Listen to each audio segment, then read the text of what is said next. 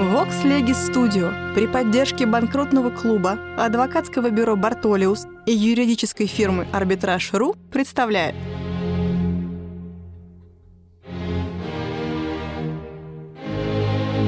Габриэль Феликсович Шершеневич. Конкурсный процесс. Последствия объявления несостоятельности. Параграф 200. Просрочка обязательств по которым срок исполнения еще не наступил. Читает Наталья Александровна Васильева. Часть первая. Общее основание. С момента объявления несостоятельности обязательства, срок исполнения по которым не наступил еще к этому времени, считаются просроченными. Следовательно, ко времени открытия конкурсного процесса требовать удовлетворения с конкурсной массы могут не только те кредиторы, которые обладают просроченными в действительности требованиями, но также и те, которые имеют требования с ненаступившим еще сроком исполнения. Просрочка обязательств наступает только для требований, которые принадлежат кредиторам в отношении к несостоятельному должнику, но не для требований, которые принадлежат самому должнику в отношении третьих лиц. В оправдание такого положения Ренуар приводит следующее соображение. Когда должнику предоставляют отсрочку, то единственное по доверию к его кредиту, ввиду возможности потребовать всегда обеспечения, ввиду права осуществления в общем порядке на случай неплатежа. Объявление несостоятельности производит неожиданную остановку права взыскания в общем порядке. Оно сопровождается охранительными мерами исключительно в интересах массы. Оно провозглашает как судебную истину уничтожение платежной способности и невозможность кредита, нет ничего справедливее, как признать просроченными обязательства должника, хотя бы срок исполнения на самом деле еще не наступил. Конец цитаты. Те же мотивы приводят Леон Каан и Рено. Кредитор согласился на срок вследствие доверия, какое он имел к должнику. Он оказал ему кредит. Этот срок не имеет смысла, когда должник обманывает оказываемое ему доверие, когда он объявлен несостоятельным. Не отвергая значения приведенных соображений, мы думаем, что указанное положение объясняется скорее практическими удобствами конкурсного процесса, который был бы очень затруднен, если бы сроки по предъявляемым требованиям наступали в разное время, иногда выходящее за пределы окончания всей ликвидационной операции, если бы приходилось откладывать причитающиеся суммы впредь до наступления срока по каждому требованию. Часть вторая. Постановление законодательств. Во всяком случае, положение это находит выражение во всех законодательствах, но подробности его применения разрешаются не одинаково. Так, французское законодательство постановляет только, что судебным определением об объявлении несостоятельности все долги несостоятельного должника признаются просроченными. Однако такое постановление представляется недостаточным и даже несправедливым. В самом деле лицо, получающее удовлетворение ранее установленного срока, получает сверхдолжного, потому что его капитал приносит ему доходы за то время, в продолжение которого он должен бы служить другому. Поэтому гражданское право признает необходимость учета при достаточном удовлетворении. Рассматриваемое постановление представляется особенно несправедливым в отношении других кредиторов, обладающих обязательствами, по которым срок исполнения уже наступил ко времени объявления несостоятельности. Поэтому гораздо более правильной представляется система тех законодательств, которые, допуская просрочку обязательств, по коим срок исполнения еще не наступил, в то же время устанавливают необходимость учета. Так, германское право постановляет, что претензия, по которой срок еще не наступил, уменьшается до такой суммы, которая с причислением на оную законных процентов за время считая со дня открытия конкурсного производства по день срока, равняется полной сумме претензий. Наше законодательство также определяет, что в конкурсе удовлетворению подлежат не только просроченные уже долги, но и те долги, которым ко дню открытия над должником конкурса срок еще не наступил.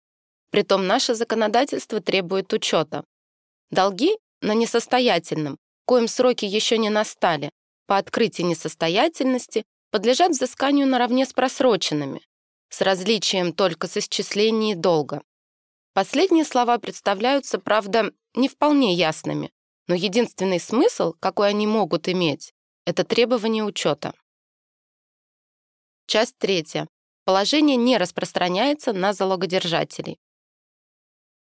Возникает вопрос, распространяется ли рассматриваемое положение на все вообще требования кредиторов или только на необеспеченные залогом или закладом?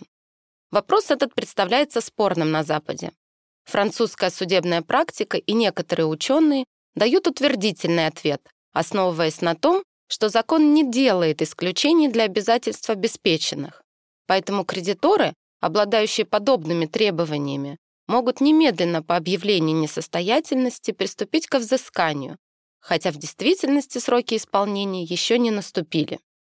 Напротив, большая часть французской научной юриспруденции высказывается против такого распространения, как противоречащего основной цели закона, который имел в виду только выгоды конкурсного процесса и нарушение кредита, оказанного несостоятельному его верителями. Статья 412 Устава судопроизводства торгового не устанавливает никакого различия между обязательствами обеспеченными и необеспеченными. Таким образом, мы находимся в том же положении, как и французы ввиду параграфа 444 Торгового кодекса. Пользуясь соображениями последней категории ученых, можно прийти к заключению, что сокращение срока исполнения по обязательствам установлено в интересах упрощения конкурсного производства, поэтому требования, обеспеченные залогом, удовлетворяемые вне конкурса, не подлежат действию статьи 412 Устава судопроизводства торгового.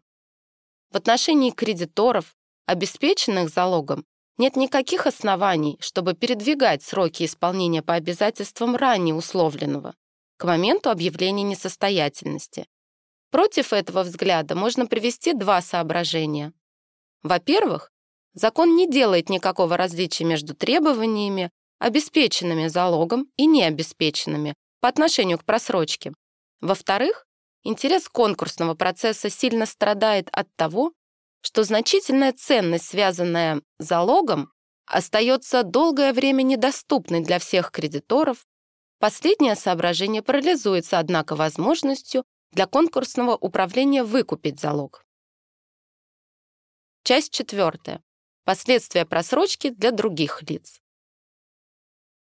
Такое неожиданное ускорение срока исполнения по обязательствам, вызванное объявлением несостоятельности, может отразиться на лицах, связанных юридически с несостоятельным должником вследствие поручительства, солидарности вексельных отношений, если обязательство, представляемое кредитором в конкурс несостоятельного должника, было обеспечено поручительством на срок, то с объявлением несостоятельности срок исполнения наступает, платеж не производится, а следовательно кредитор имеет право немедленно обратиться к поручителю. Закон требует предъявления в течение месяца к взысканию как условие ответственности поручителя, объявление несостоятельности должника совершенно заменяет необходимость взыскания. Нельзя, конечно, отвергать, что подобная неожиданность может иметь весьма неприятные последствия для частного хозяйства поручителя, нарушая его расчеты. Но таков логический вывод из постановления закона, который определяет. Первое, что срочный поручитель отвечает точно так же, как и сам должник, коль скоро последний в срок не заплатил, и что, второе, долги на несостоятельном, которым сроки еще не настали, по открытии несостоятельности подлежат взысканию наравне с просроченными. Такой результат оказывается даже необходимым в интересах самого поручителя. В самом деле, поручитель, уплативший долг по обязательству, участвует в конкурсной массе как обыкновенный кредитор. Если объявление несостоятельности должника, передвигающее срок его обязательства, оставляет в неприкосновенности срок обязательства поручителя, то положение последнего может сделаться довольно невыгодным. До условленного срока время платежа для него еще не настало, а после этого срока может уже пройти время, установленное законом для предъявления претензий в конкурс. Поручитель, уплативший в срок за должника, сам не получит ничего взамен. Те, кто скажут, что поручитель, ввиду возможности подобного исхода дел, должен был сам поспешить с исполнением, не ожидая срока, забывают, что срок обязательства с их точки зрения для поручителя еще не наступил, а потому конкурсное управление, как всякий кредитор, вправе уклониться от досрочного исполнения. Несомненно, что конкурсному управлению выгодно отклонить досрочный платеж, получить его впоследствии, по наступлению срока, а поручителя устранить из числа конкурсных кредиторов. Возможен и обратный случай несостоятельности поручителя.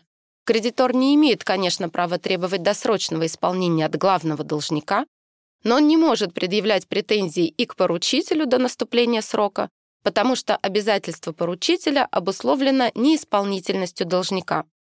Значит, он может требовать исполнения от должника в условленный срок, а в случае неплатежа обратиться в конкурс над имуществом попечителя, если только не прошел срок для предъявления претензий. Французский гражданский кодекс дает следующее разрешение настоящего вопроса. Если поручитель по договорному или судебному обязательству сделался впоследствии несостоятельным, должник обязан дать новое поручительство. Параграф 2020. Но такое разрешение представляется совершенно не юридическим. Какое последствие может иметь отказ должника заменить поручителя? Никакого. В случае солидарной связи между несостоятельным должником и другими лицами следует также признать, что объявление несостоятельности создает для последних немедленную ответственность по обязательствам, условленный срок которых еще не наступил. Такое отношение имеет место, например, при совместном поручительстве. Солидарность товарищей здесь неприложима, потому что каждый товарищ отвечает за обязательства не товарища, но товарищества. По иностранным законодательствам несостоятельность акцептанта создает право для векселя-держателя требовать обеспечения платежа от остальных обязанных по векселю лиц, то есть от надписателей и векселедателя в переводном векселе. В оправдание этого приводят то соображение, что каждый надписатель ручается не только за платеж в срок, но и за платежную способность акцептанта за все время до срока, которая при несостоятельности оказалась несуществующей. По русскому праву подобное требование невозможно, потому что непринятие векселя дает векселедержателю право требовать досрочного удовлетворения. Но несостоятельность акцептанта не дает ни права на обеспечение, ни права на досрочное удовлетворение. Часть пятая. Условные обязательства. Несколько иначе должен быть решен вопрос о положении обязательств, поставленных в зависимости от условия. При досрочном обязательстве кредитор имеет несомненное право в момент установления его. Вопрос только в том, когда это право осуществится. Такой уверенности не существует в условном обязательстве, осуществление которого зависит от постороннего обстоятельства. Поэтому невозможно признать за обладателем условного требования те же права, какие признаются за срочным требованием. Французское законодательство, подобно итальянскому и испанскому, даже не упоминает о судьбе условных обязательств при конкурсе. Наука и практика же решают вопрос в том смысле, что никаких изменений в правах условного кредитора не происходит, что он не имеет права на немедленное удовлетворение, а получает его только по наступлении условия. Германское право различает случаи резолютивного и суспензивного условия. Требования, поставленные в зависимости от резолютивного условия, дают право удовлетворения наравне с безусловными требованиями. Напротив, требования, поставленные в зависимость от суспензивного условия, дают лишь право требовать обеспечения. Германский конкурсный устав, параграфы 66 и 67, Венгерский конкурсный устав, параграф 68, вводит дополнение, требуя от кредитора по обязательству с резолютивным условием обеспечения на случай наступления условия. Наше законодательство не говорит ни слова о судьбе условного требования в случае объявления должника несостоятельным. По поводу суспензивного условия Тур высказывает следующее мнение. Действующие законы наши не содержат никакого указания на обеспечение долгов, обусловленных суспензивным условием, из чего можно было бы вывести заключение, что такие долги, которые, конечно, встречаются и у нас, вовсе не подлежат обеспечению в конкурсе. Такой вывод, однако же, заключает в себе ничем не оправдываемое нарушение прав кредитора в том случае, если кредитор в общем порядке имеет право требовать обеспечения долга, ибо открытие над должником конкурса без сомнений не должно лишать кредитора принадлежащего ему права требовать обеспечения долга. Конец цитаты. Так, в законодательстве нашем не содержится постановлений относительно порядка удовлетворения условных требований, то необходимо признать, что такие претензии, хотя и заявляются конкурсному управлению, но удовлетворение могут получить только по наступлении условия. Они, за молчанием закона, ни в коем случае не должны быть сравнимы с обязательствами срочными в отношении применения статьи 412 Устава судопроизводства торгового. Следовательно, надо полагать, что причитающаяся на суспензивное условное требование сумма может быть отложена в депозит, или, если наступление события маловероятно, может быть распределена между всеми кредиторами под условием обеспечения каждым из них возврата на случай наступления события. Сумма, причитающаяся на отменительное условное требование, может быть выдана кредитору немедленно и не под условием обеспечением возврата на случай наступления события, прекращающего его право требования, потому что такое обеспечение должно быть установлено законом.